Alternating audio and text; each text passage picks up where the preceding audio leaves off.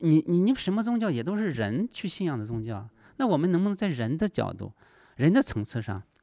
建立这个对话？所以它不是单独是靠基因本身或经验本身，它一定是两时者代的就结合。是面临的一个困境和挑战或一个现状的问题，就是人越来越像，彼此之间越来越像，就是他者的消失嘛。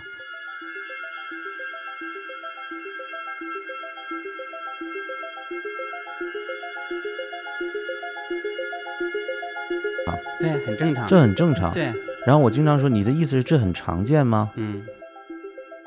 呃，小黑屋其实它就是与他者、与差异性的他者丧失了一种联络了、联系了。然后导致与自我丧失这个联对系。，呃，自我就是不停的旋转旋转，它会。民众也没有呃足够的或或或或相当的这种自由的能力，这就会陷入一个悖论。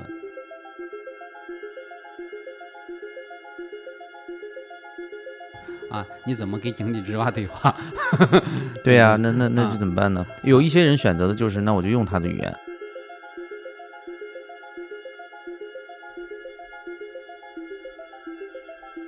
大家好，欢迎收听《这是真的吗》，我是曹曦。这期播客编辑的时间，我们的总书记习近平正在潮州访问，他明天将会参加在深圳特区的四十周年的纪念会议。在潮州访问期间，他说：“我们现在遇到了一个百年未有之大变局，这种情况下，我们要走自力更生的道路，就是自主创新的自力更生。”我觉得这句话会改变许多人的命运，也一定会重新定义未来的四十年。我们生活在百年未有之大变局，这的的确确是一种每个人都有的切身感受。在这期节目录制的时候，全球正面临第二次疫情的爆发，青岛刚刚出现了新一轮的疫情，我们可能会面对一个十分寒冷的冬天，这对病毒的传播又推波助澜。从文旅部的数据显示，这八天的黄金周，中国出游人数为六点三七亿人，产生的营收为四千六百六十六亿元人民币。这个数字反映了中国的游客量处于的非常显著的地位。恐怕这个世界上没有任何一个国家在短短的八天中，特别是在疫情还没有完全结束的状况下，就对这个国家的经济产生了如此大的刺激。当然，文旅部的数据也显示，这个数据仍然低于去年七天黄金周的七点八二次人次。这个报道里面说，中国已经摆脱了疫情影响，而且它是因为政府的支持。就连 CNN 也很非常罕见的在西方媒体中首先报道了中国经济正在恢复正轨。也许我们赢得了时间，在这场全球倒退的大潮中得以喘了口气儿。在这下一个变局之后，中国和中国人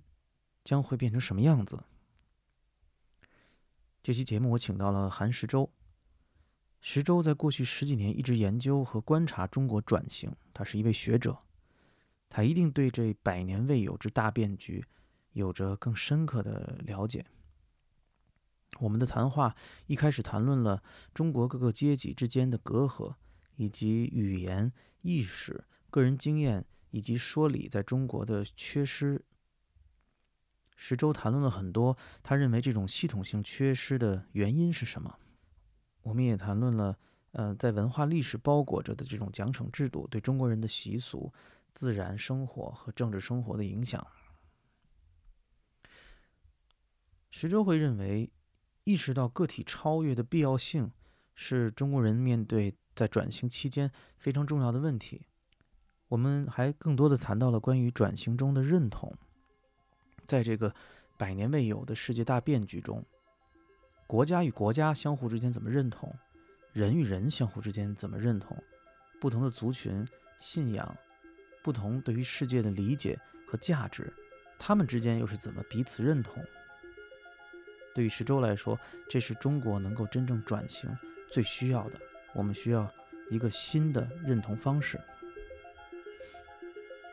下面是我和韩石洲的一次谈话。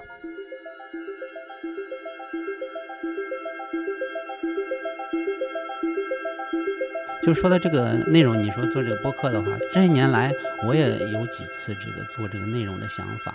啊，比如说啊，在零零七年的时候，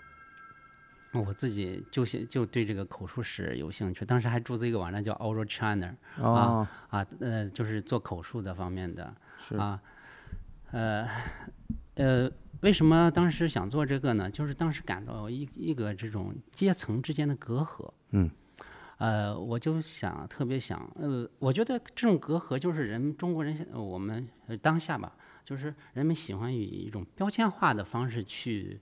去描述对方、理解对方也好啊，对啊，甚至后来，呃，这成为一种武器，嗯啊啊啊！这个我觉得，呃，这是因为缺乏理解所造成的。嗯，为什么缺乏理解呢？我们就是没有，比如说对于农民工群体也好啊，或各阶层相互之间这个群体也好，就没有关于这些的一种叙事性的东西、讲述性的东西。嗯，大家都活在一种比较，呃。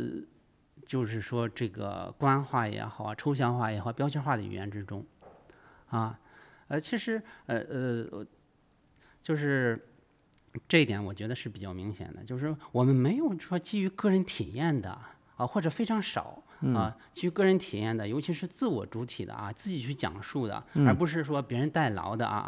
啊啊，这种呃个人性出发的这种内容，实际上是极为稀缺的。嗯哼，啊，而且这是根，这是我们整个的这种呃感受、体验、思想、语言的一个根。嗯，如果没有这个东西，其实我们就拔根了，嗯、啊啊啊，就漂浮起来了。嗯啊，呃，所以说我原来 就是说我们的语言，我就、呃用个词儿叫词悬浮嘛，我们的词儿都是漂浮的，没有根的。嗯啊，就是这是一个方面。嗯，另外的话，它又造造成另外一个后果，就是我们叙事这些记录性的、叙事性的、基于个人出发的这些东西缺失之后呢，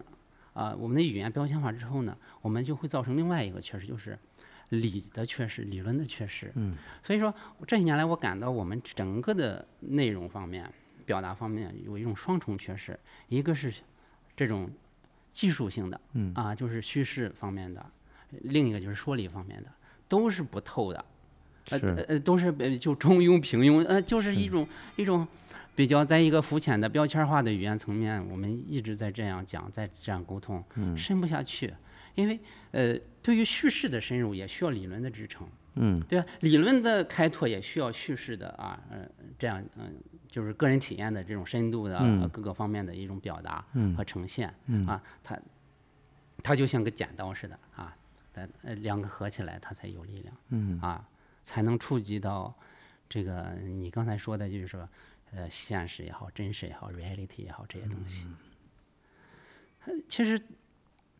就是我们这个啊，这是我们当前的中国的啊，我自己一个感受啊。其实我们把这个视野放得更大一点，现在全球也实际上也面临这种问嗯题，就是呃，这种标签化语言，实际上用另一个词儿来讲，就是这个语言的意识形态化嗯啊，既没办法真正的讲理啊，又没办法真正的就事论事，没办法说事儿嗯，啊。我们就是处在这么一种嗯这这状态吧嗯这里我觉得呃蛮特别有意思一点，就是反映两个，可能我我更我觉得这个背后的机理，一方面是语言本身，嗯，就是说这个语言，你刚才提你你有这个大概的想法是什么时候？零五年呃，零零零六年、零七年吧，对啊，，就是是说第一语言是不是从大概零五零六年到现在，跟之前比有很大的变化？嗯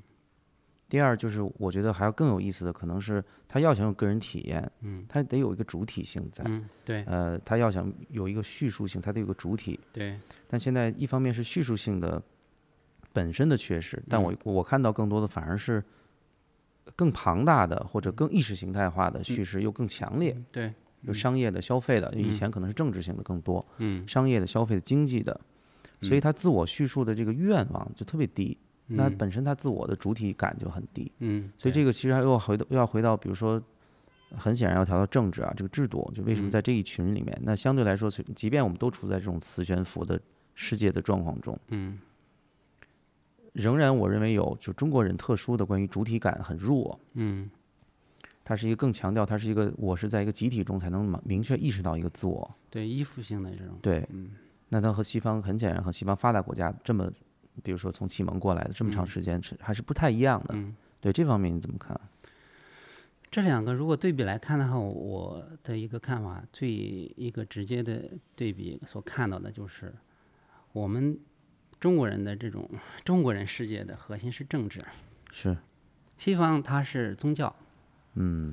呃，当然，后期晚期它会出现政治与宗教的某种博弈也好，对对立也好啊，和政教分离也好啊，但是它始终没有说一方完全吞掉另一方。嗯哼。但是在中国的话，我们可以看到，几乎基本上，啊，其他的方面都是从属于附属于政治的。嗯哼。啊，我觉得这是一个呃核心的差异。嗯。啊，那要进一步来看的话，就是说，那我们就去可能要分析一下，我们这个政治是什么样的一种政治，对吧？要看它从哪里来的，嗯，啊，它有没有转型的可能，它能向哪里去，啊，这是我这些年来在思考的一个问题。词语的部分呢，比如说它零呃零零五年到现在好像没什么太大的变化哈，嗯就对关基关本于没关什于么关于变化中文，嗯、但是怎么你就突然想到说这这个这个速度这么快了，它受到什么其他东西影响了吗？你说什么的速度比较就是你说那个你说词语由词语带来的那种悬浮感可能越来越强了，嗯我相信这也是你的感受，就身体上的有这个感受。嗯嗯嗯呃，但事实上词语本身并没有那么大的变化，也就是十几年。嗯，对，呃，就是这样讲的话，我两个方面吧，一个是这种，呃，嗯、这种表达的功利化，嗯就是说可以带来利益，就比如说哎，写自媒体也好，什么也好啊，对吧？还带来流量，就是呃，就是这种词源赋的流量化啊，它更更加剧了整个呃这种脱离。另外是我们个人的主体性更弱了，啊，我觉得这两个方面吧。为什么更弱了？更弱的话，我觉得很重要一点还是经济造成的，就是说，嗯，零五年、呃零六年左右，零六年左右吧，我就感受到一种东西在里面，就是说，这个房子房价在在在在起来，嗯，我就感到这个中产阶级一定会被这个房子给掏空的，嗯， 整个其实我们整个所谓的中产阶级，只是成为一个空的概念了，没有真正的中产阶级，实际上都被掏空了。你说有多少人不是嗯没有因为这个房子而负债，对吧？嗯啊呃那些呃不因房子而负债的人，他们是什么样的一群人，嗯对吗？啊，只要是你这个啊、呃城市劳动的人啊，可能都要受到这个房子的拖累，嗯哼，对不对？所以你没办法不依附在那个那个价值上面。对对对，哪怕你不认同，嗯，但是为了获得一些，因为房子实际上是很基本的东西，特啊别是在我们传统的这个社会主义发展的观念中，其实你是不需要拥有一个房子的，其实就是嗯就是你对嗯是无产者， 在一定程度就比如说我我工作这个机关大院儿给我一套房子，我就住到老，嗯我我住对完了嗯我不用了再交回去，嗯但是呃，突然它产生了一个私有私有化的这么一个强烈的意识，嗯而这个是我我感觉可能这就不能放在这四十年了，可能这六七十年的这么一个非常大的一个所谓的转变吧，嗯就是从从就是公有私有的这个这个东西，嗯但他又没法完完全全的拥有这个私有带来的权利，嗯至少不能百百分之百拥有这个权利吧，嗯所以他他有很多那个那个那个缝隙在，嗯对我没法儿没我没法儿完完全全的拥有，又没法儿不拥有它。嗯呃，然后所以它的价值就那个，我就必须要依附在，嗯呃，就我能抓住的这个东西，我能抓住嗯七十年，就抓住七十年。嗯，对我，产权的不确定嘛，啊对，是嗯，这里面其实如果从更长的这个视角来看的话，其实我们二十世纪的中国经过一场革命，把所有的呃以革命的名义或者说 共产主义的名义，把所有的资源都国家化了。嗯啊、当时叫全民所有制，对不对？嗯啊，所以改革开放是什么呢？哎，就是把你推向市场，嗯对吧？资源还是国家的，嗯等于全民无产阶级啊，嗯对吗？嗯大家为此而奔命啊。嗯为什么这几十年来，你看看，咱看看那些最极端现象，女的卖身，嗯哼男的卖灵魂，嗯 尊嗯对，不要尊严。为什么在零几年啊？零呃零七零八年的啊，大概那时候吧，说啊、当时那个总理还讲尊严嘛，嗯，对，对吧？ 呃人民有尊严。这个我们嗯的语言有一个很很吊诡的呃一一种现象，对吧？当你说什么的时候，往往是缺什么，是，对吧？你说尊严的时候，你一定是没有的嗯啊。你说体面的时候，大家其实并不体面，嗯。对吧？啊，你越强调一种价值的时候，恰恰是缺乏它的。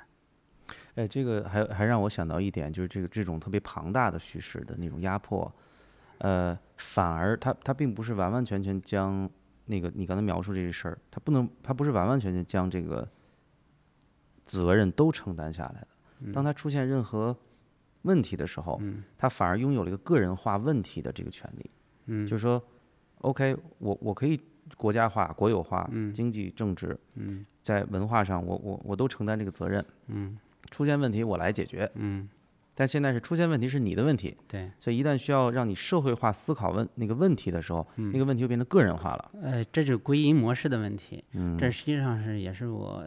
考虑到一点，就是我们整个社会是，呃，个人化归因没错，啊，这就造成对个人的指责、是批判。是我今天来的时候还还还还还不知道怎么就想到这个问题呢，就是这是我们这个完全脱离这个客观性之后，完全生活世界主观化了。嗯嗯，哎，主观化了，当然你你你你归因也就是主观归因。也特别情绪化。嗯，对对对对啊，完全主观化就就是说，一定是这在这这样的情况下，就是说一个人的成长，就是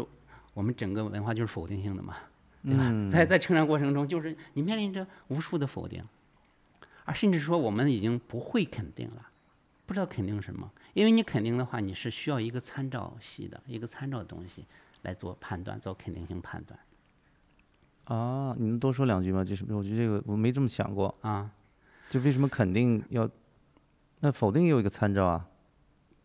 否定的话，它可以这样否定，它可以情绪化的，情绪化的就是说，它是可依靠本能也好啊 OK 什么也好，你可以对那个参考参考框架没有太多意识明白明白啊啊啊啊。但是肯定的话，尤其是这种理性判断的话，它一定是有基于一个、呃啊，东西来来来来进行我不能肯很定吧情绪化的肯定嘛，你特棒，你这你说的这真有道理。 啊。对，当然也有我，其实我这些东西都蕴含在我们的本能或意意识深处了啊。呃，但是就是说，我是说理性化层面，呃就是 OK 稳定的。呃，你你你你情绪的或话，者有呃意识的嗯，对，有意识，我经过反思的，经过批判性考虑的一个稳定的框架，嗯，啊，持续的这种啊，呃，就是说，呃，这次肯定，下次我还同样肯定，不能反复无常，嗯嗯啊，对吧？那就是实实际上是需要一个原则啊，一个框架啊，在背后起作用的。你能看到，比如说你你研究这些转型，你能看到，嗯比如有积极一点儿的例子吗？不见得是中国的，比如在这个方面，我对这还蛮关注的。这些年来，没有，很遗憾，我没有看到真正具有转型意义的故事或者例子，嗯或者思想。对我一点儿都没这么想过，因为我觉得确实是啊。你看我们身边，我总认为这跟个人经验有关，就是你生长在，比如说你的父母来自于某个年代，然后他有他的经历，在这个家庭，它是一个很原始的。当你看待你最初塑造你世界观嗯的这个家庭环境，嗯你的个人体验，嗯所以我总认为这个跟个人有很强大的强大的关系，就嗯关于赞赞扬和惩罚。嗯当然，很显然，赞扬惩罚本身也是社会机制啊，毫无疑问，嗯它是一套国家机器，甚至在一定嗯程度。但我没这么想过赞赏，嗯呃，一点儿都没这么想。但是你现在想，我脑子里好多好多，像我们比如说疫情期间赞赏什么呀？那个女护士把头发啊剃掉，然后嗯哇，大家在那个媒体嗯啪光曝光说这是明显属于上嗯扬性的，嗯可是那是一个什么样的画面啊？嗯嗯。然后惩罚就别说了太多，刚才我讲的，比嗯如个人化的，你说归因这个，我觉得特别、嗯特别，我我觉嗯得特别有道理。嗯嗯嗯就是我我总保社会总保留了一个能个人化问题的这个权利。嗯换句话说，监狱总是大门总是敞开的，其实并不是阻止人们进，嗯其实不是一一定意义上你不要进到这儿，嗯它有威慑力嘛，国家对机器，在某种程度它反而反而是一个非常，呃，你不能说开放，有点太煽动性了。但你明白我意思啊？嗯啊它明它白它还嗯比较，它的可能性还蛮多它的是。一个规训机制。嗯，嗯嗯嗯，对，呃，它恰恰是需要这种开，呃，或者说半透模式的啊啊，这么对呃一种机制，让你意识到它。对，啊，你意识不到它，它就没有这个规训功能了。嗯，啊，你刚才说的那个，对，的确是这个个人经验，比如说，尤其是我们，呃，呃现在经常说的这种啊原生家庭啊，这当然很重要。但是我们再进一步去想呢，原生家庭的原生家从庭从哪儿呢，来和的呃父对母呢，嗯对吧？所以说我们都在被文化历史所包裹着。当然，对啊，或者说我们要看看我们这个土壤有没有被改造过，是人工土壤还是说自然土壤，嗯，对吧？其实区分这个习俗和自然，这是呃西方哲学和西方西方思想的一个一个核心的一个两个范畴。嗯嗯，这是我也是在读他们的这种啊思想著作中一个很很大的收获嗯啊或启发啊或一个框架性的给我的东西。嗯呃，就是说我们批判的这个啊，我们批判也好，肯定也好，我们的这个所依赖于什么？就是他们就是最终诉诸于自然嘛。嗯，自自然，这这这，接下来就是下面刚才您提到那个，就是说奖惩的问题。嗯我们的奖惩是基于什么样的一种逻辑去奖惩的？比如说，它是基于这个政治的逻辑，嗯还是基于我们真正的，比如说真实的 reality 这个实在的啊、本体的嗯或者道啊、德自然的啊伦理、跟宇宙有关系的，嗯啊，而不是仅仅是维护或者服务于某种政治利益需要的这种奖惩机制。嗯嗯，这是两套东西啊。其实，在这个西方，它这两套是并行的，就是像刚才说的那样，你诉诸于自然，最后它它又引发宗教的问题，对吗？啊，自然和宗教，然后政治啊，呃，它会区分，比如说上帝之城，嗯，这个人间之城啊，啊，这个你看这个柏拉图的《理想国》，它也是，它是在那个自然的范畴中啊，探寻一种最美好的啊，最理想的政政体政治啊，它是这样的。所以说他们在西方这个这个自然参照始终，包括或者自然的啊，或者神学的，嗯，它一直是这个存在的，嗯，就这个维度没有踏缩掉。 OK，但是中国我们的世俗文化实际上是踏缩掉了，包括我们的比如说佛教也好，什么也好，这它是都是从属性的，被规训过的。因为我也看到有本书就是讲这个中国历史中的佛教，它实际上。也是被规训过的，尤其是现在我们看到好多的图片，是，啊对对，那个这庙里面有党委，啊，哎然后对也党有委这的些，对吧？？啊，一些这些东西啊，升国旗，然后背党章，对吧？嗯，啊，完全是被规规训的嗯，啊，被规训的，它意味着什么？它意味着就是说，和你的自然的一种割断嘛，和你的真实的一种割断。嗯，你就是不能再往深处走了，就是呃，就像我们说，你你搞艺术啊，就是尺度不能过了，对不对？对，啊呃，你说这个还挺有意思，不能再往深度走，因为它实际上是一个向内的，嗯，就是说它不是被叙，它需要一个呃内在生发出的叙述感，嗯它不是已经既定叙述好的，我我背诵下来，嗯所以你你刚才我描述那个社会结构，实际上是不同的机构，还有不同的机器都在背诵一个一个完整的故事，嗯然后或者再叙述吧，你你也不能说完全是背诵的，嗯也有一些比较有创新性质的叙述，但它总之上是一个故事。嗯向内走的意味着我要讲我的故事，所以我嗯的故事跟你之间是有很大差别的。嗯我有我的身体，这又回到自然，嗯就我的身体，我成长的方式，我的基因，嗯然后我的经验，嗯再加上我对这个叙事的一种一个保持一个关系，嗯统一去叙述出来的关于我，嗯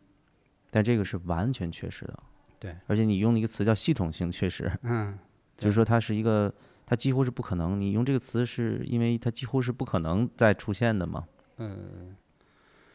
这个系统性确实就像少了一个维度似的，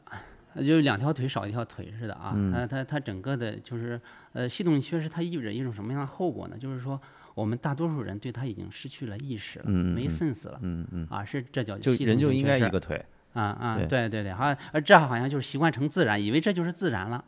啊，以为本来它就是这个样子了，啊，本来就是这样的嘛，啊，大家也经常说，嗯，对啊经常呃，我们这个也是口语能够暗示好多东西啊，就对是说这很正常，对，很正常，这很正常。对，然后我经常说，你的意思是这很常见吗？嗯比如说呃，比如说某某个人这个犯罪了，这很嗯正常啊，嗯是正常，是作为形容词意味着。是你你是描述它很常见，还是说这是一个正常的现象？嗯，对吧？这肯定不是一个正常，一个人把人别哎人捅了，对，这不是刚个才正你常现刚才象。你你你你说这个词儿很好啊，我原来我我也没把这两个词儿联系起来。对对，呃，日常人们就是就是把常见跟正常混淆了，他以为常见啊，多数人这样啊，就是就是应正该常这样的嗯啊，就他相当于就现在这个。科学中的统计学概念一样。哎，他统计哎大数定律对啊，大数就是正常的，对多数对就是对正对常的，只要人多这样，哎，它就是正常的。事实上当对然啊不是对这啊样对，啊对啊，这对呃数据其实就是这个东西，数据真真正正它，我一直也挺挺奇怪，就为什么大家真的这么迷信这这东西能有那么的难以分辨吗？嗯对吧？它是完全被操纵过的，嗯它绝对不是说自然形成的一种分析。嗯呃，说我在淘宝上买一个，我看了一件黑的黑色的裤子，嗯他就老给我这个呃投放这个黑色的裤子嗯裤子，然后直嗯到有一天我会十个人里有一个，嗯我会觉得哎，我是挺需要一一条黑色的裤子的，嗯就点了。嗯，那么这不是自然你统计这个数据那么简单，嗯它操纵你，包括呃一六年的时候，这嗯美国和英国两次大选中间出现了很多问题，嗯你看的都是这个，我我给不同人投放的对同一个总统的嗯竞选的视频是不一样的，嗯，我怎么分析出来啊？因为你之前看这个看那个看那个看那个嗯啊，你特别特别的你极右，嗯叭给你投放一这个，对，然后你可能靠中间一点，我给你投放的是这个，嗯这个不是自然，你不是在统计它的数据那么简单了，嗯对。对吧？你完全改变他的想法了，嗯嗯，它这种数据的话，它一个是它能够识别你过去的经验啊、历史，对吧？然后它的作用是强化你，对，强化，嗯、就是回音壁效应嘛，对吧？它是强化你，就是让你不停的在这儿旋转，就嗯、就是啊、就像一个呃困兽一样，就就把你。呃，这个，呃，我们把这个东西，这个逻辑形式极端化的话，其实它就是呃把你封闭起来了，在这个信息结构中封闭起来了，啊，你你你你打不破它了。其实，呃，嗯，这个你要打破它，其实还是说要依赖于，比如说现实的人与人的这种体验和接呃沟接触，对这种接触。为什么呢？就是说，呃，它数据的话，呃，它就是比如说，呃，这个现在都讲什么大数据啊、AI 这些的，它有一个在在知识上有一个解决不掉的问题，就是像嗯哥德尔不完全定理那样所指出来的、嗯啊，嗯，它会涉及到一个悖论，就是呃，像那个说谎者悖论一样，呃，我我自己一个翻译哈，就是说它是表达是个什么意思呢？这几年我一直在想这个事儿，啊，慢慢的我想怎么把它通俗化理解，因为我按照数学的那方式理解也不是我的目的，我我想把它通俗化理解，其实就是说。一个就是自我指涉，你任何的表达也好，什么，它你要多调动你自己自己自身嘛，你的经验也好，记忆也好，你的知识也好，比方啊，一个数据系统，其实它，比如说，呃呃，他来呃呃给你推荐的时候，他要调用你过去的这种数据，对不嗯对？他才给你呃基于过去的数据进行推断，对吧？啊啊推断，然后给你呃给你、呃建立匹配，嗯对不对？啊，但是这样的你你你你想想，他他如果是一个同一性匹配的话，嗯他就会给你制造重复。不停的重复，重复性，嗯我们也经常都我呃我看了这个东西，下面他再给你推推推不推需这个要了东西啊，不需要了。你买了之后，他不需要了，他还给你推，是对不对？是，啊，它是这样的，这就是什么呢？这就是说，呃，这种自我指涉的这么一个回路，它就没有能力进行自我批判。但是现我在没否有定能自力，我还超是越以后还嗯也是现在没有能力，还是也永远都没有这个呃，能力这个它这个形式化的这种机器，这种 AI，它没有自，它自己没有这个能力。嗯，呃呃，当然你你可以借助人给它更新这个程对序啊，或者啊更啊分类的更细一些，呃分嗯更细一点啊，但什么是它颜色的总它裤永子远是吗嗯是有瓶颈的啊，它只要是你你达到这个均衡之后啊，啊，达到均衡之后，它就它它就是一个自我，就像那个摇尾蛇似的，自我指示的一个循环，它没办法打破自己，哎呃，就像那个自闭症一样了，就有点儿，然后他把人也变成这个样子，在一定对程度上，嗯在一在我们举的这个作为一个隐喻吧，这黑色裤子上，他也嗯他也有可能变成这个样子，是不嗯是？对，就是说，哦，我我好像一直挺希望这个东西，因为我感觉我个人体验都有这个东西，嗯就是说。呃它是有承认成瘾性的，就虽然嗯看起外部人看起来那困兽在嗯那儿转一圈儿一圈儿一圈儿嗯一圈儿，嗯但是但是好像他内在的那个经验又不完全是那样，不是说哦我在困兽，哦我被嗯困住了，嗯因为像你说他没有那条腿，嗯他没有那个现实感，嗯所以他所以他他就认为这是现实的一部分了。嗯，就像这个《楚门的世界》一样，对，啊，对，但是这个东西我们要进一步看，或者说长远来看的话，人毕竟是人，人不是机器，嗯，人不可能完全的习惯这个东西的，他一定是有东西被压抑着的。嗯，为什么这个现代人很多抑郁啊？因为我们现在生活的世界就是越来越朝这个方向在走是啊，对吧？就是这个抑郁症的一个核心就是一种封闭。呃呃，我我嗯我曾经设设就是呃设想一个一个情境啊，就就像一个人被关禁闭一样，关到小黑屋里面，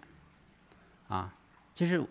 呃他和 就是说，我们那个数据也是想啊，把人关在这个封没闭的错小黑屋一样。没错，啊，抑郁症的话，那种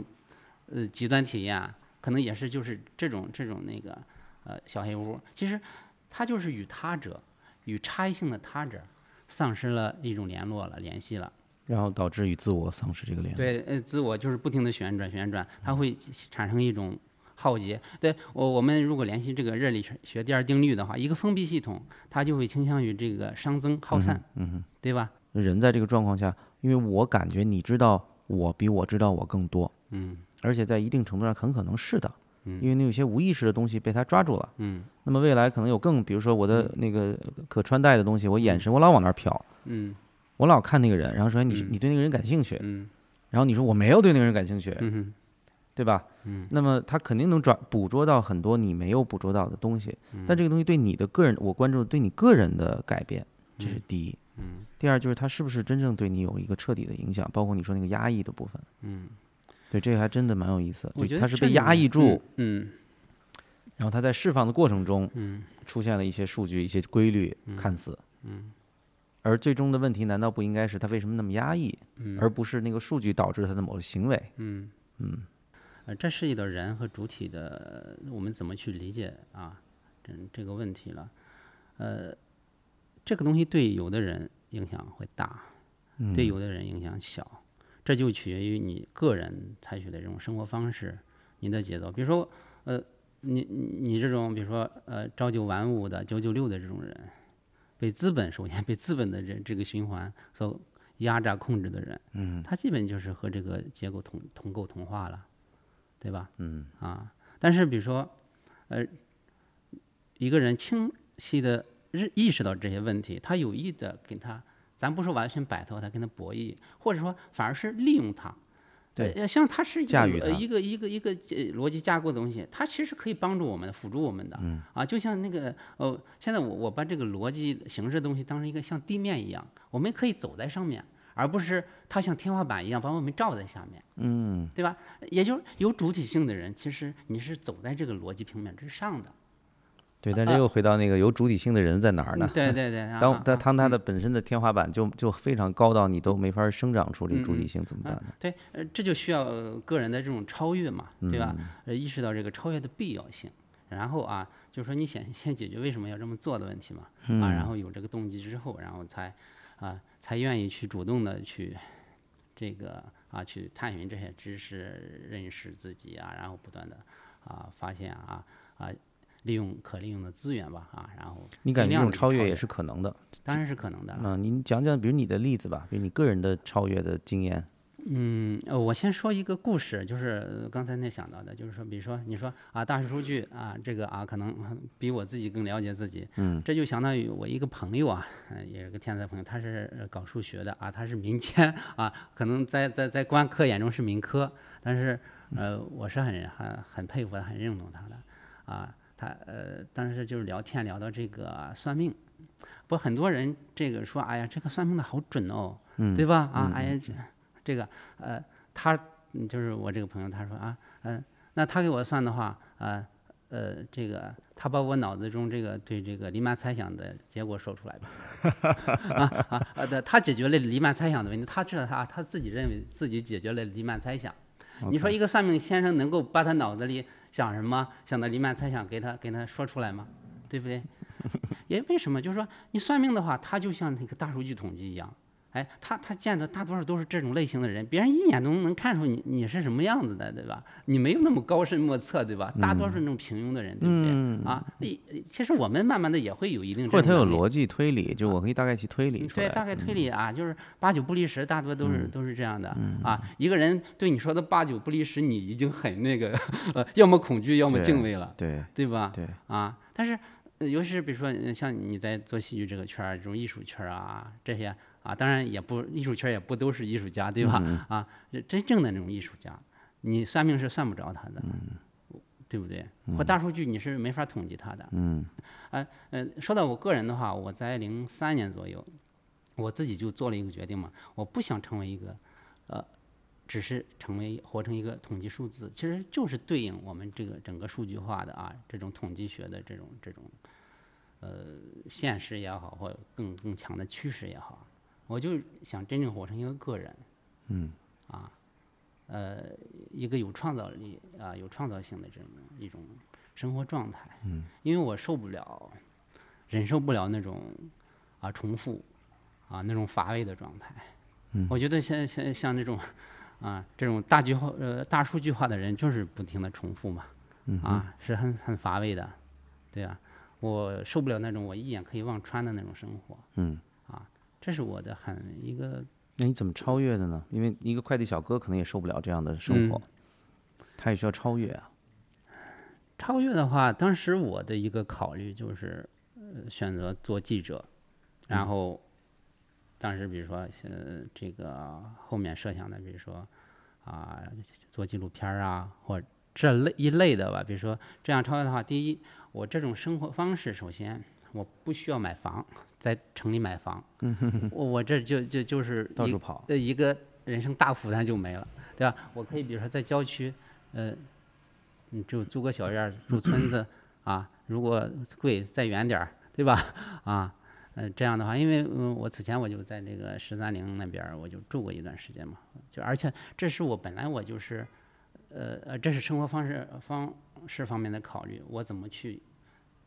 呃，尽量的摆脱这个东西，或者跟至少是与它博弈的，嗯哼，对吧？这是经济上的一种考虑，对吧？ 你如果为了呃赚更多的钱的话，你必须和这个体制合作，甚至是合污，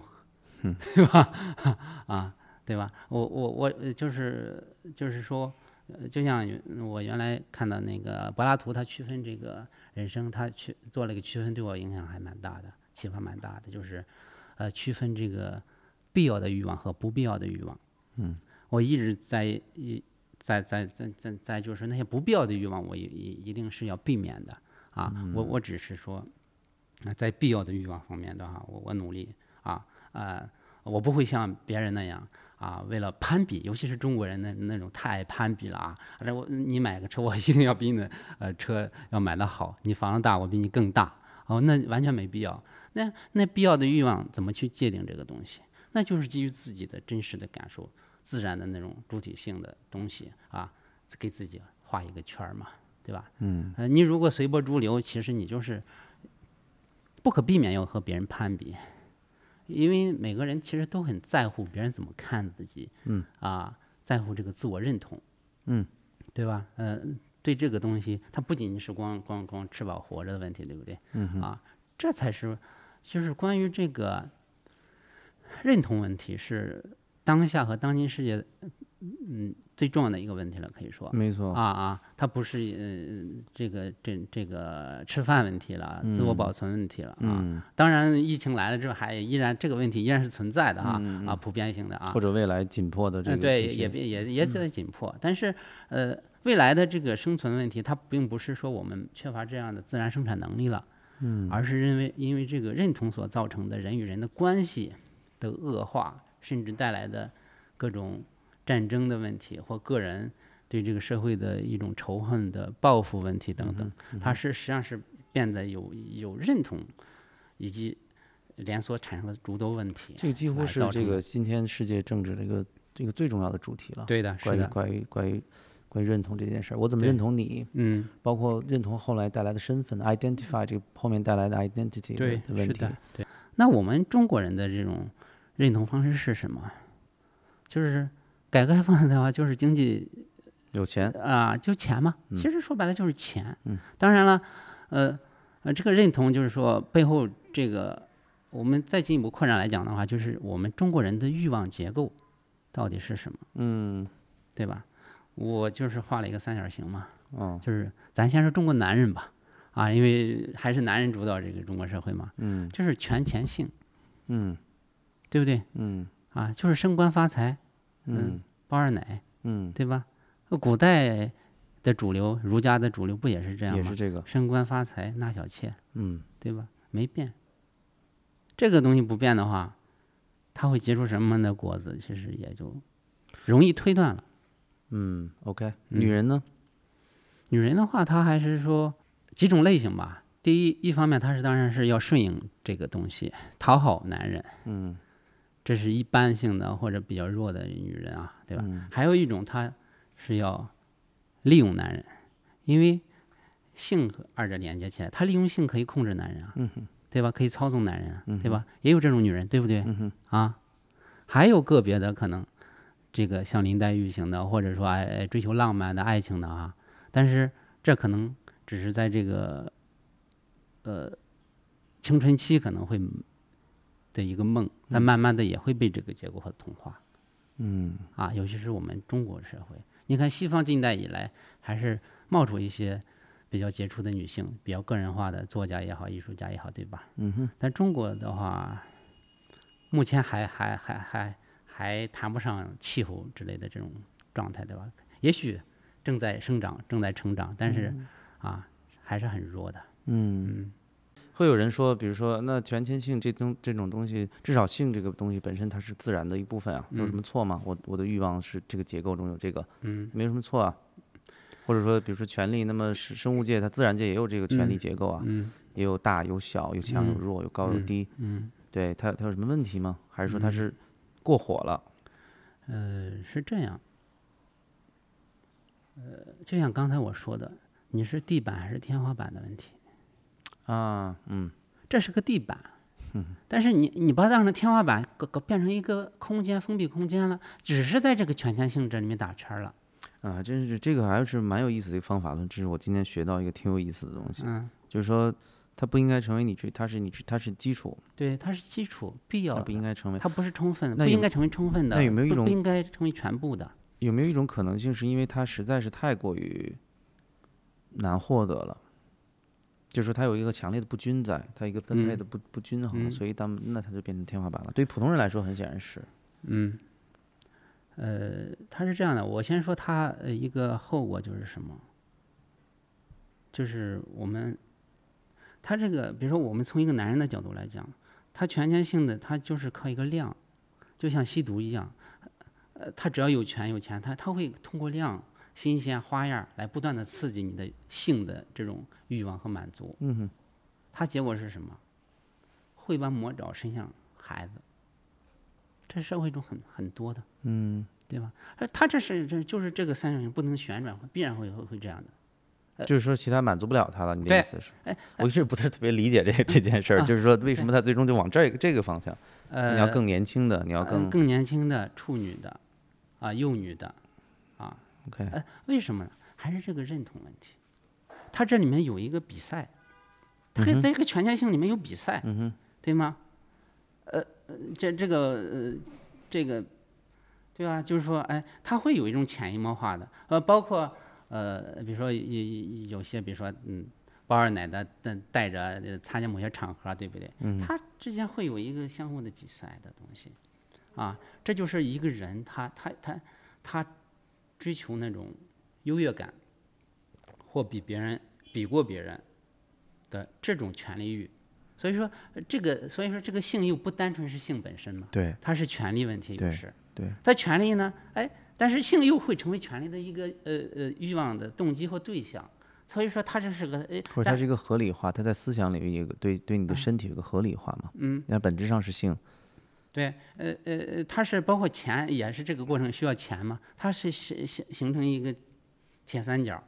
啊，包括不不断的旋转这样的，它非常稳定的这么一个东西。对，但回到刚才我说关于天花板和地板的问题，就是嗯说它是它之所以成了天花板，嗯我我我理解你描述的那些，比如说，呃，有权有势的人，嗯他自己也其实进入到的是一个循环，嗯呃，一方面就是像越来越年轻，或者越来越无论无论什么吧，嗯就是你你你怎么定义好，呃，或者像你说在认同上怎么能够嗯给你打分儿、加分儿、积分，但他全。那么，那么，比如说底层的人，没有无权无势的人，其实这些东西也都在他生活中。嗯但是我我刚刚的那个假设就是说，有没有一种可能，是因为它获得太太难，所以它形成了天花板？它当然有一种，因为这个有先后问，恐怕这是嗯先有鸡还是先有蛋的问题了。嗯它现在嗯很显然是个道德和文化问题了，嗯嗯就变成了我没有什么可追求的，确实是，就是再怎么着也是这些东西，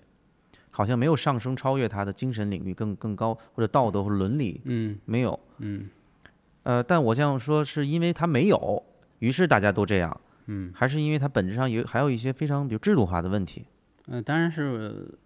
就是说，也是我这样说的，就是它肯定是有政治的原因。刚才我们讲过，我们所有的一切就是政治，政治是核心。嗯西方的话，我们西方其实也也存在这个地板，对不对啊？嗯啊，对吧？但是我们看西方，它有它的自己的欲望结构和追求，比如说神学的追求，科学家的追求，美学的追求，嗯，对吧？它这又是真的，你你你对不对啊？啊，他这这些可能也也也也有这个夹杂这个地板的话呢，它也是不可或缺的。但是它能够呃站在地板上跳舞，对吧？或者说人家那个有有不同的平面嘛，就我对们啊呃这可能一一一放眼望去就是大广场，太 low 了，我们这对，要个么就是一大啊大大大的那个人民殿堂，对对吧啊啊？非常高，十几米高，跟机场一样，嗯就它没有一个不同的不同的层面，对他，他会上分下层起次伏的，，嗯，对吧？？你看他们的人格的丰富性，我追求的东西，艺术的，你再再从他们艺术产品就能够知道嗯他们的精神世界了，对不对啊？啊，是不是？容纳容纳感也强，对是你你这被就是为什么他们的宗教的也好，或哲学的也好，他他这个呃，刚才那个咱们说在中国已经踏缩的维度，他们没有踏缩，嗯对吧？所以他我为什么说系统性缺失呢？就是你缺失之后，大家在追求中已经变成无意识的东西了。嗯如果它不缺失的话，哎，我们可以啊，我们可以这个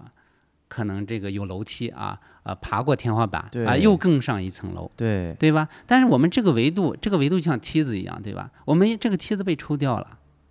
啊，真有意思。啊，抽掉之后就上不去了嘛，上不去就必然会跌下来嘛，啊，那我问一个有可能会得罪人的问题，就是那你觉得这个梯子嗯，在今天这个梯子怎么怎么建立起来呢？建立起来的话，首先不是建立梯子的问题，嗯，是要建立这个让大家意识到，哦，这个二楼有更好的东西，怎么意识到呢？这就是我们需要这个艺术的也好啊，理论的也好，哲学的也好啊，去。就像我在那个原来跟你讲过的，要先建构一个东西，描绘出一个啊、愿景也好啊，让他大家产生信，就是一个未来的图景，让大家产生是柏拉图式的吗？嗯，哎，可以这样讲，嗯，他柏拉图式的他是这样，他是一个完形的理想型的嘛，他他最后他变得不可能嘛，嗯，呃，的确是，它是类似一个乌托邦性的东嗯西，但是呃呃，乌托邦本身其实它有积极价值的，它为什么哦，说、当然当然，呃，它会造成了灾难呢，实际上是它把乌托邦放进了现实。嗯乌托邦你就像地平线应该 是，哎，你要追求它，趋近它，但是你不能把它直接放到现实或者你需来。要修正它嘛？当你对它它被无限趋近的时候，你对需要修正它。对对，而且嗯不断的修正，不断逼近，就像我们这个数学上求极限一样。嗯，对吧嗯啊，就像我们经常说圣人的话，我们没有完美的人，对吧？我们不能这个在现实中呃以一个圣人的标准要求每一个人，对不对？嗯啊，就像我们不能以乌托邦来放到现实中成为一个现实的一个直接标准一样，嗯，对吗？嗯哎，而且我们的标准应该在这个，哎，我们既要参考这个乌托邦的那个形式的那个标准，又要考虑我们现实的具体的时代性、历史性、具体的个人性的啊嗯东西，我们建立一个呃，这才叫中庸吧。啊，在二者之间建立一个辩证法式的这么一种标准啊，既不太乌托邦，又不太现实，嗯，对吧？是这样的，所以这是一这是一种方法了。嗯呃，其实这也跟之前你说的超越有关，就嗯它要从这个回到我们的整个的话题，就是就是所谓现实，你需要首先知道这个现实是什么，就它嗯需要有一种感，它有的时候它是一种感受嘛，re-，realize，它有的时候它是完全是意识中的东西，嗯但它又符合你对你处在的政治、文化、经济、社会、嗯个体、身体的这个语境中，对它不能脱离这个语境，嗯所以是一部分。你要建立一种语言，可能这也是你选择的这个这个路径吧。嗯还有没有其他的方式？你刚刚说艺术，但是其实这些艺术理论、超越性的东西，诗歌、虚构，嗯它又是被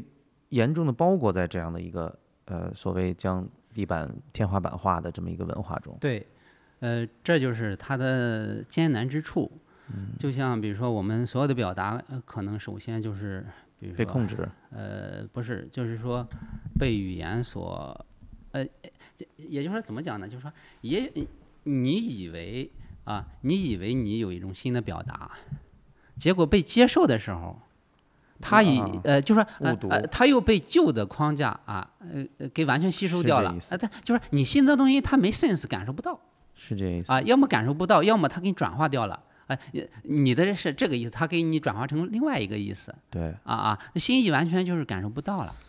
啊。对，所以对啊就吵架嘛，在微博上撕嘛，各种对啊各种对啊各样的，呃大家其说呃这个，你其说实这个，就我说是那很个，多其实鸡同鸭讲，没没有理解对方在说什么，嗯，而且中国呃就是缺乏这种说理的习惯。这种对逻啊辑性那的这怎么一办种呢训练，就是说，呃，你你你你说着说着，就是说，他会扯到处扯，对你这是西方的思想，你你嗯你们聊的这些东西，你西方中心化，啊，你是你你这些都是其他的，什么柏拉图，中国人有中国人的，对吧？就经常，嗯然后你就突你要你要回应他，你就要进入到他的嗯，呃给你画的这个对东景嘛西 东西方，背景理啊对想理想背景，还脑子有个井在那，井对底之蛙啊，对还是啊？你怎么跟井底之蛙对 话？对对呀、对那那那啊这怎么办呢？有一些人选择的就是，那我就用他的语言，嗯，对吧？很多人在做这样的事儿，所谓甚至呃，当然不是每个人都有这种说把自己披上启蒙的一个外衣，但嗯但呃有一些人在做这样的事儿。那我就站在你这你现在能理解的这个这个高高度，嗯呃，但但你很显然不是这样，嗯，你选择其他的一个路径，我的路径我是想，比如说就刚才你说的，呃，也是，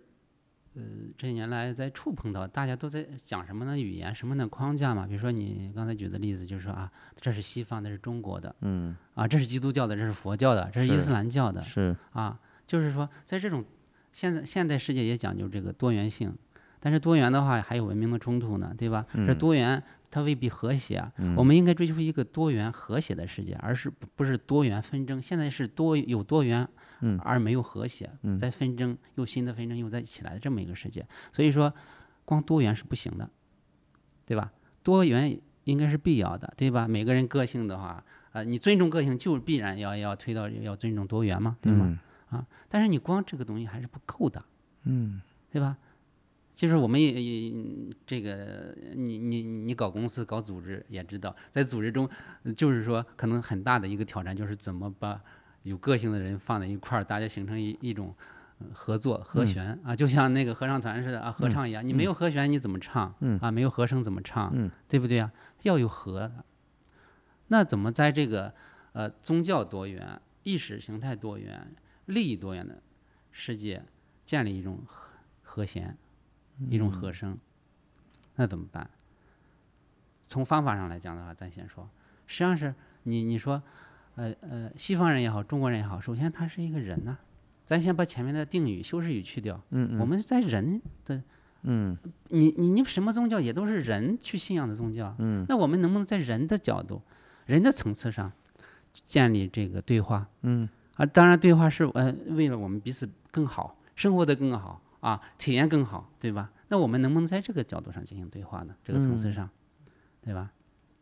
嗯，OK，啊，对所以就回到人本身了。经验感受，对经验感受，但是你光经验感受还不够啊，嗯，对吧？因为你的经验它是被伊斯兰教解释的，我的经验是被基督教解释的，嗯是啊，他的经验是被佛教或或儒教解释的，是啊，这还光经验还不够， ，OK，对吧？还需要哲学，嗯，对理吧性，对吧？理性的话，我们怎么能够建立一个基于共同的前提也好啊，或找到这么一个前提进行推理啊，进行进行批判性思维也好啊，就真正找到那那那些。啊，人类共同体，对，呃，对人类共同体共同体也好啊，或者说就是说，我们在这个过程中要悬置宗教解释、嗯，党派解释、意识形态解释，嗯，我们就从最朴素的经验，然后加上理性，嗯，啊，去去建立这种解释。嗯当然，在这个过程中，我们不进行宗教之间的一些批判啊也好，等对吧？哎，我尊重你的宗教，你也尊重我，但是我们有共同的东西吧，我们都是人吧，人与人，嗯，这既然我们能能够呃交流也好，或者基本的交流也好，能够理解彼此。呃，一些啊，我们有人的普遍性吧，啊，我们基于这个人的这种共同的东西、普遍的东西啊，比如说在呃进一步来讲，你肯定是想有你的自我变得更好，对吧？嗯，我有我的自我也变得更好，对吧？哎，这样，这样的话就是说，哎，我们能，我们就我们就就呃那个啊、我们咱咱咱咱咱这个对话就是来来谈怎么认识自我吧，对不对？啊啊，怎么嗯、呃对吧？嗯、对自我的理解啊，这个任何宗教它也免不了这个东西，免不了人本身，免不了自我的东西啊，对吧？嗯啊，或者说在这个过程中，当然也有会有比较不同的这种认识，甚至宗教解释。当然，我们就是在这个过程中一定要能够有一种方法，理性的方法去，还是说悬置或或者说保持这个这种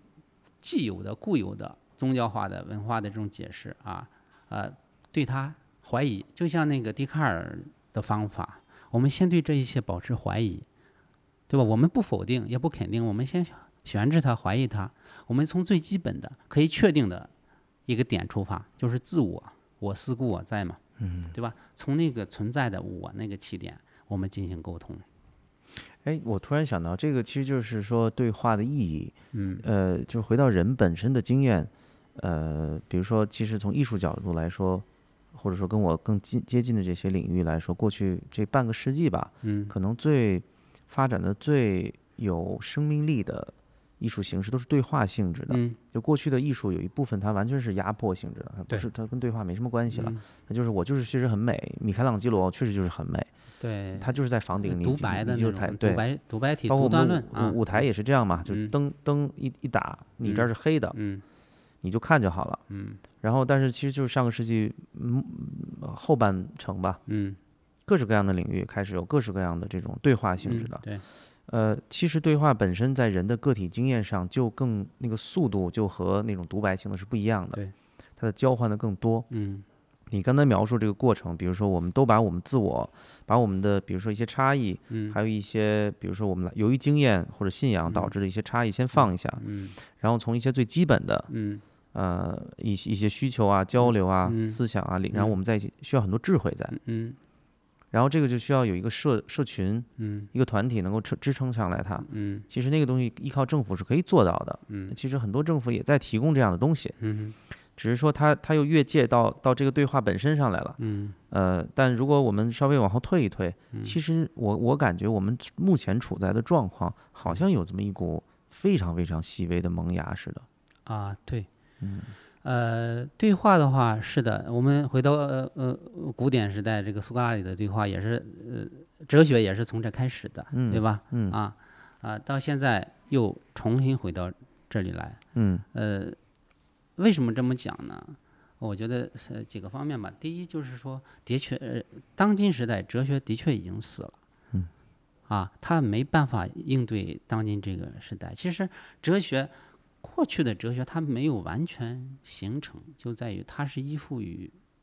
或从属于神学，嗯或者说古希腊是神话，嗯呃呃，这样讲吧，其实我们一个正常的，或者说一呃一个比较完整的一种思维形式啊，嗯它是从上而下和和自下而上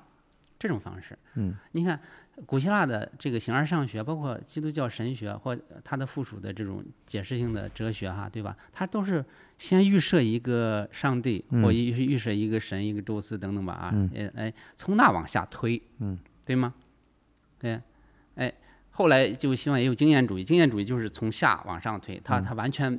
把这个形而上学给摒弃掉了，不要了，就是我只有经验主义了。嗯，我觉得这也是走到了另外一个极端，也是不完整，是应该是自上而下和自下而上，就是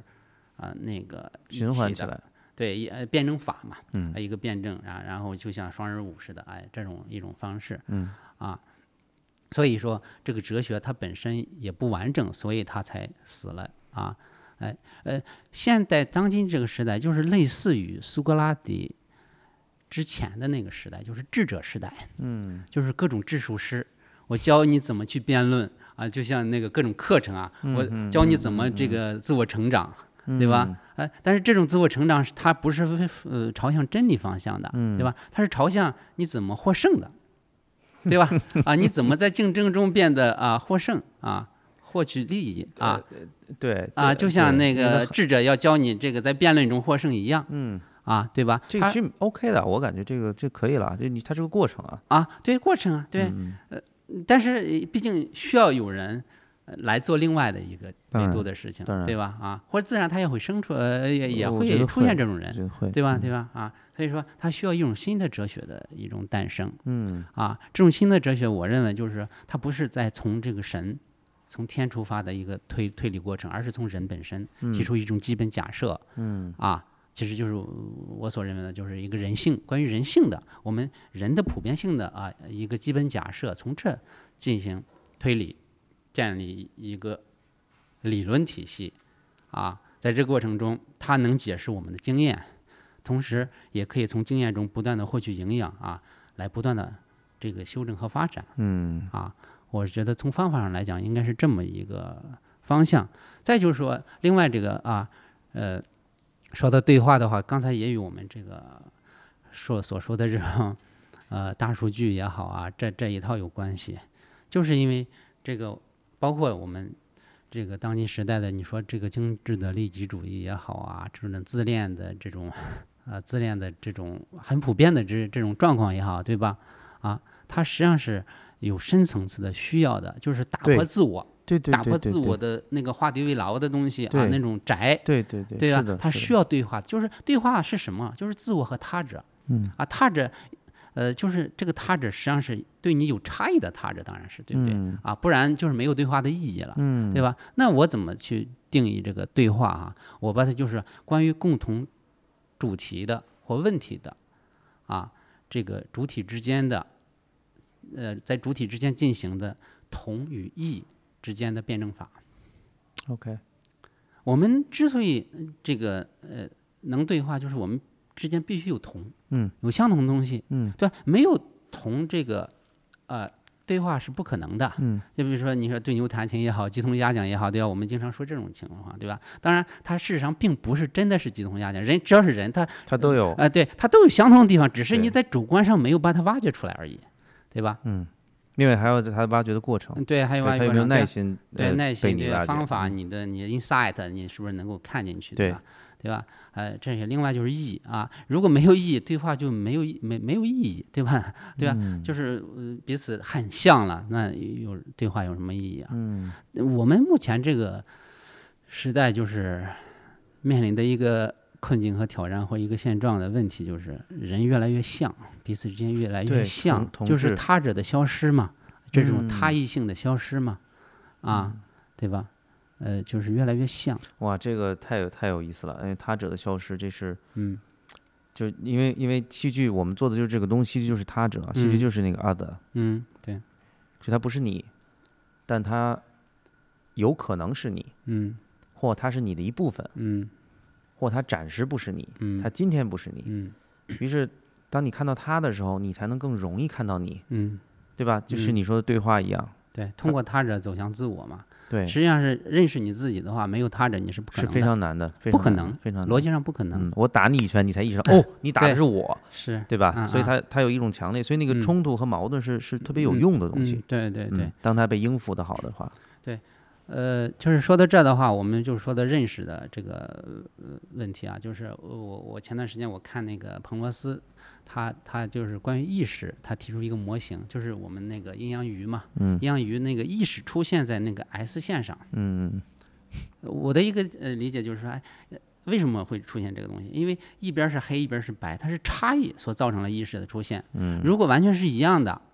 它它就不会有意识了。嗯对，正是因为他者，使意识变得可能，也使意识变得必要，嗯，对吧？呃，就这呃，就是就是这种差异嘛，啊，我怎么能不能，呃这是一个特别有煽动性理解，就是突然就是说这种比较强调集体意识的，呃，这种文化或者文明，恰恰就是因为差异不够，所以它的主体意识也不够，能这么推理出来吗？它不是说差异不够，它是有意扼杀差异嗯，OK，啊，有意扼杀差异，因为差异它就是。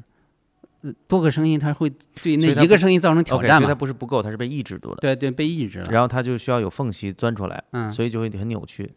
对，嗯，啊就我带这珠子比你那 大，呃，你你那核桃比我这年头多，嗯，嗯哎，你说为什么中国人不，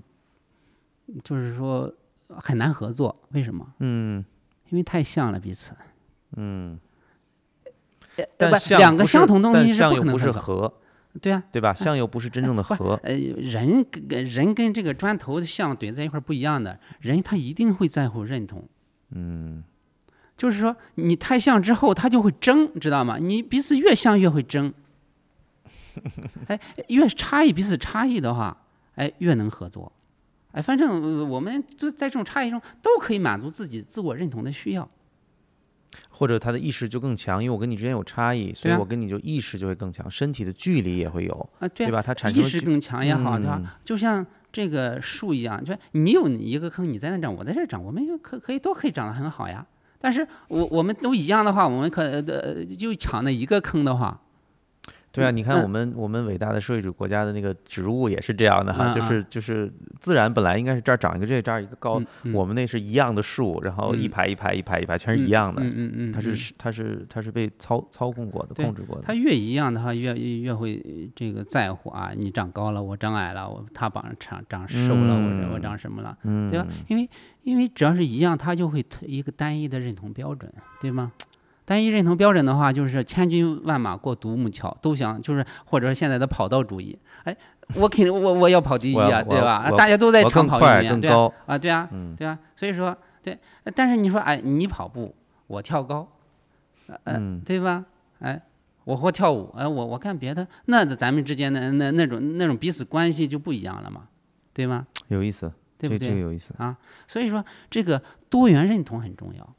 对于嗯这个转型，我们一定要有一种多元的一种认同观。这个多元到什么程度呢？就是万物以自身为尺度，每个人应该以他自身为为认同标准。我们要宽容到这种程度。嗯啊，对吧？就是让他自己能够自然的生长，按他的节奏、他的爱好去生长的话，这是一个理想社会，我所设想的。那个我们可以看那个，比如说演艺圈儿，为什么这种各种烂的东西比较多，包括吸毒吧？嗯，为什么？这个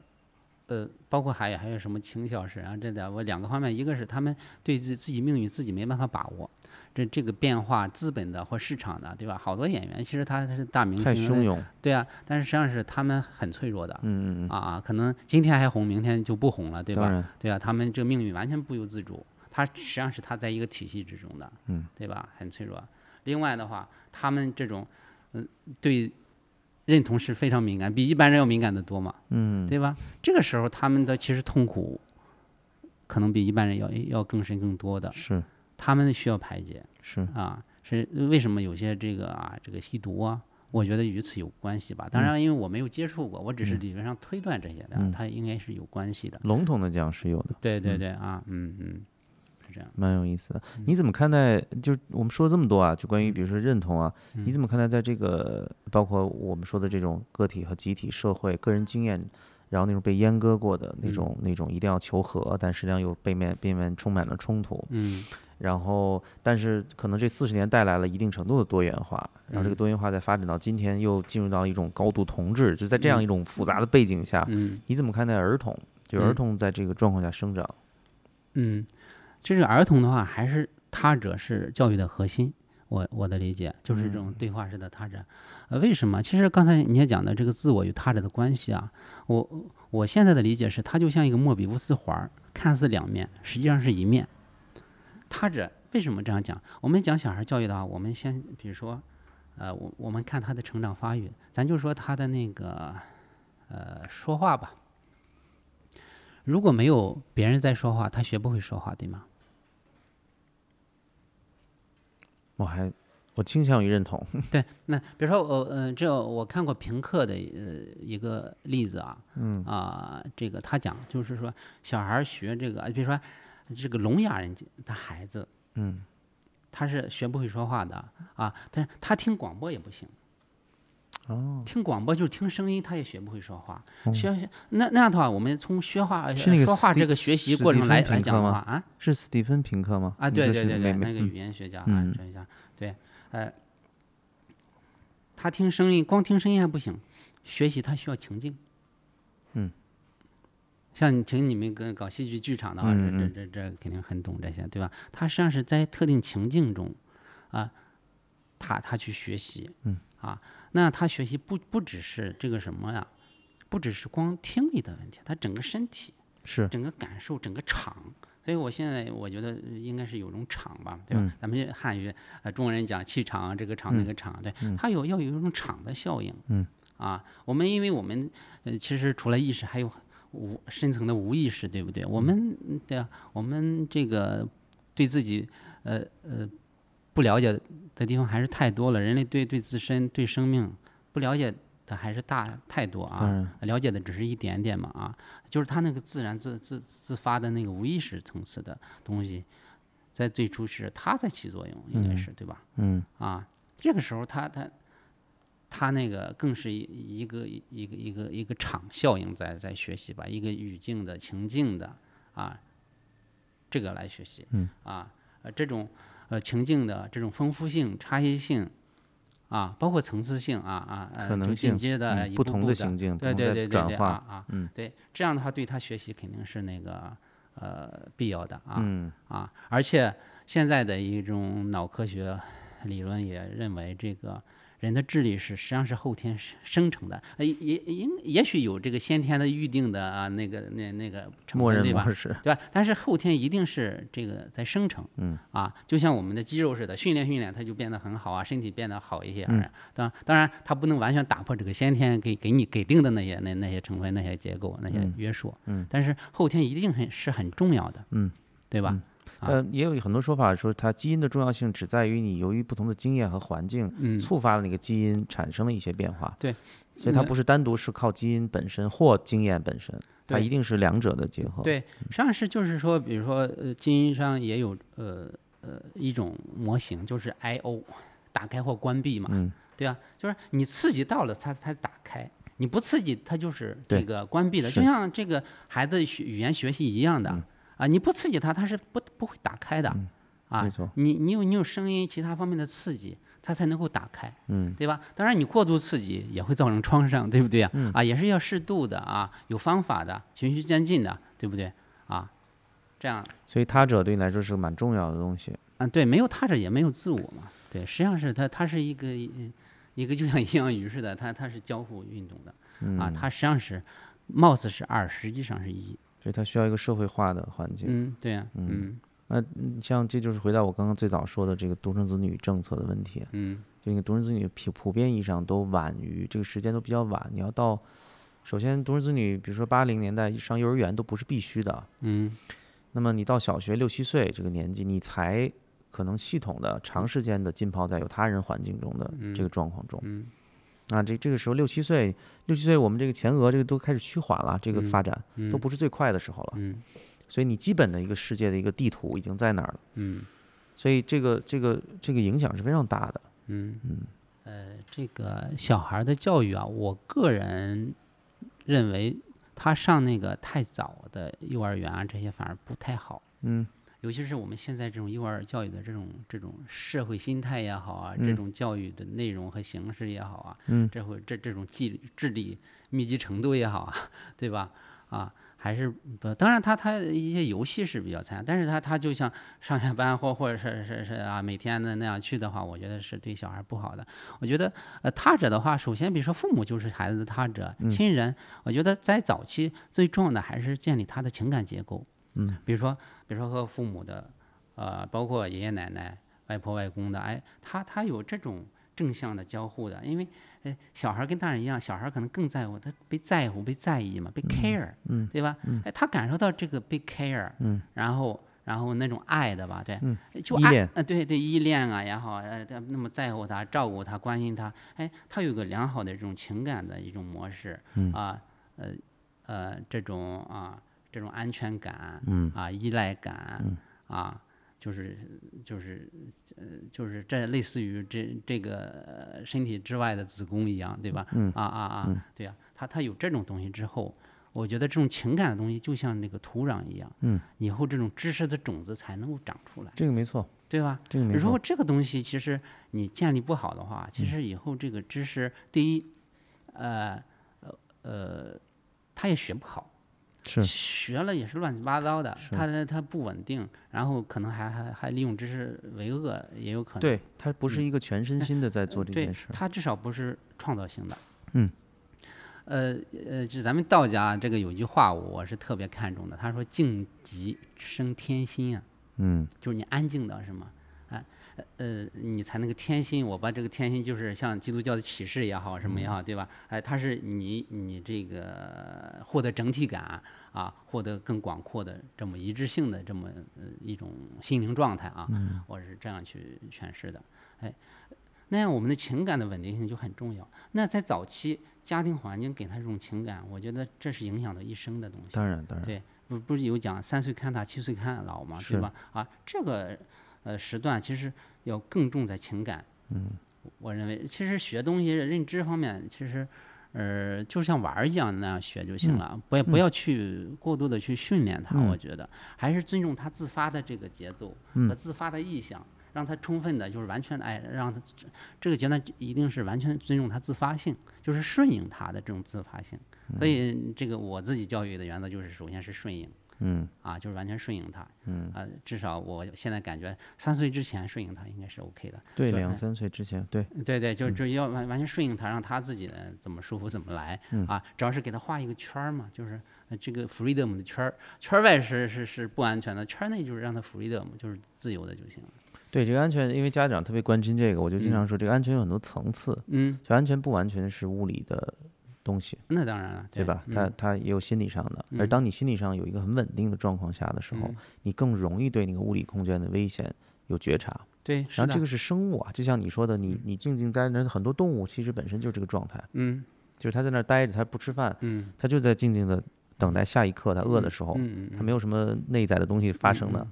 对对但是其实是那那么你对危险就更容易接触，嗯对，反而是身边的那个指导干涉嗯非常多的时候，嗯，它反而不是一个静止的状态，它就是不要那样，不要摸那个，不嗯要弄那个，对对对，于是他就不知道怎么判断，是的，是他的。更容易哎出现问题嗯呃，。他对这个世界的呃认知，一定是来源于他对世界的与这个世界周围关系的摩擦和碰撞对嗯开始的。就是呃呃，就是一个热的东西，他摸了之后烫着了，试哎，他错下次就知道了，嗯，对吧？他这个边界一定是与与摩擦有关系的，嗯，不要怕与冲撞与摩擦。当然，就是你呃，就是 freedom freedom 里面也不是一个均匀的，对，它也有层次、安全的层次啊、类型的这种差异的。跟对看护者有关，跟看护者的安全感强弱也有啊，对，非那常当大然，的对关对系对对，实际上是对，嗯、这这个实际上这这个 freedom 肯定不是一个固定的东西，它实际上是是随时在动态的变变化的，嗯，所以说看护人对对这个安全边界的把握是非常重要的，嗯，对吧？啊，你这这个把握的越好，实际上是他那个安全范围可能更大，嗯更大的话，这个这个小孩儿自由度就更大，是对吧？啊，他接触的东西可能更多是。啊，你怎么看待生育呢？就是说，生育在中国今天，呃，因为其实从一六年开始就开放了这个，呃，嗯就我们生育不像过去那样那么那么恐怖了。嗯你觉得它对转型之间有没有一个，当然可能不见得有必然联系啦，就是你、嗯你怎么看待这个在转型期的一个一个发展？呃，我觉得首先说独生子女的一些副作用吧。嗯，你看这个独生子女肯定是这个自由度要小的，嗯，对吧？他整个生命过程中，他自由度是要小的。一个是可能呃关注过多，呃，关注一个是过多，另外的话，他就是他在能够自主选择的时候，他也会更就是在乎，比如说这个父别母人怎么看？的的的的的的养老啊，或者说父母的的什么，你你你如果呃呃一些冒险的事情挂了，那那怎么办，对不对呀、啊？嗯所以说他对安全的敏感性跟跟几个孩子多的肯定是不一样的，他他会考虑方式是是有区别的。对，对吧？他一定会会会会有这样的一种考虑，所以说他更那个保守吧，也应该会就是独生子女会更保守一些会，啊，这种冒险啊各方面其实是是是他会他会那个什么的，会弱的啊，弱的多啊，他就会更保守，更那个 呃更容易被驯化，嗯，更容易进入呃更系统中嗯呃呃进入这个系统嘛，对吧？更容易在系统之中啊。当然，这个如果这个打破这个独生子女啊，这个啊多生几个的话，可能这这个好什一么些嗯对好一些吧啊。有些对吧？它有有个分工嘛，分工的话，嗯对吧？但但它需要社会支持，就是说你这个生育，它还不是完全是一个单独生育政策的问题，啊，对呀、对，就你需要有社会支持，啊，但现在需要对养得嗯起，啊，养得起嘛，好多也是不敢生，也养不起嘛，嗯这就涉及到这个我们这个基本的分配制度的问题了，嗯，对吧？这个又涉及到政治问题，对，我觉得国家肯定是关注到这点了，因为它不可能只考虑这这二三十年，对吧？你你未来这一代它是需要过程的，它不能一下就变呃成那个样子。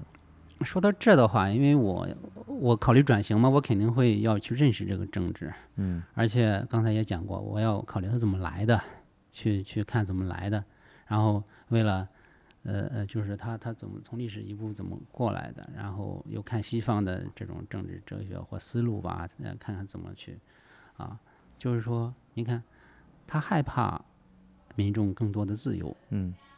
当然我觉得有主观也有客观方面的原因，是，呃，主观实际上是他他不愿意你有有自由，客观上的话，他从这个治理能力来讲的话，他的确管理不了这样的自由度。呃，这有历史和文化的原因。嗯，我觉得两个方面吧。嗯，啊，有主观上，当然这个你自由了，肯定会削弱我的特权，嗯对吗？但是就是说，他即便啊。有些愿意呃开咱咱放假设一个呃一个善良的一个好人 好官，他想放开自由的话，啊，或给他自由度的话，他又会带来更多的问题。嗯，因为我们这就像那个什么，我们也没有自由的能力，嗯，对是吧自？由和恐惧的关系嘛。嗯对啊嗯呃，民众也没有呃足够的或或或或相当的这种自由的能力，嗯，这就会陷入一个悖论，对吧？哎，但是这个时候其实应该做一些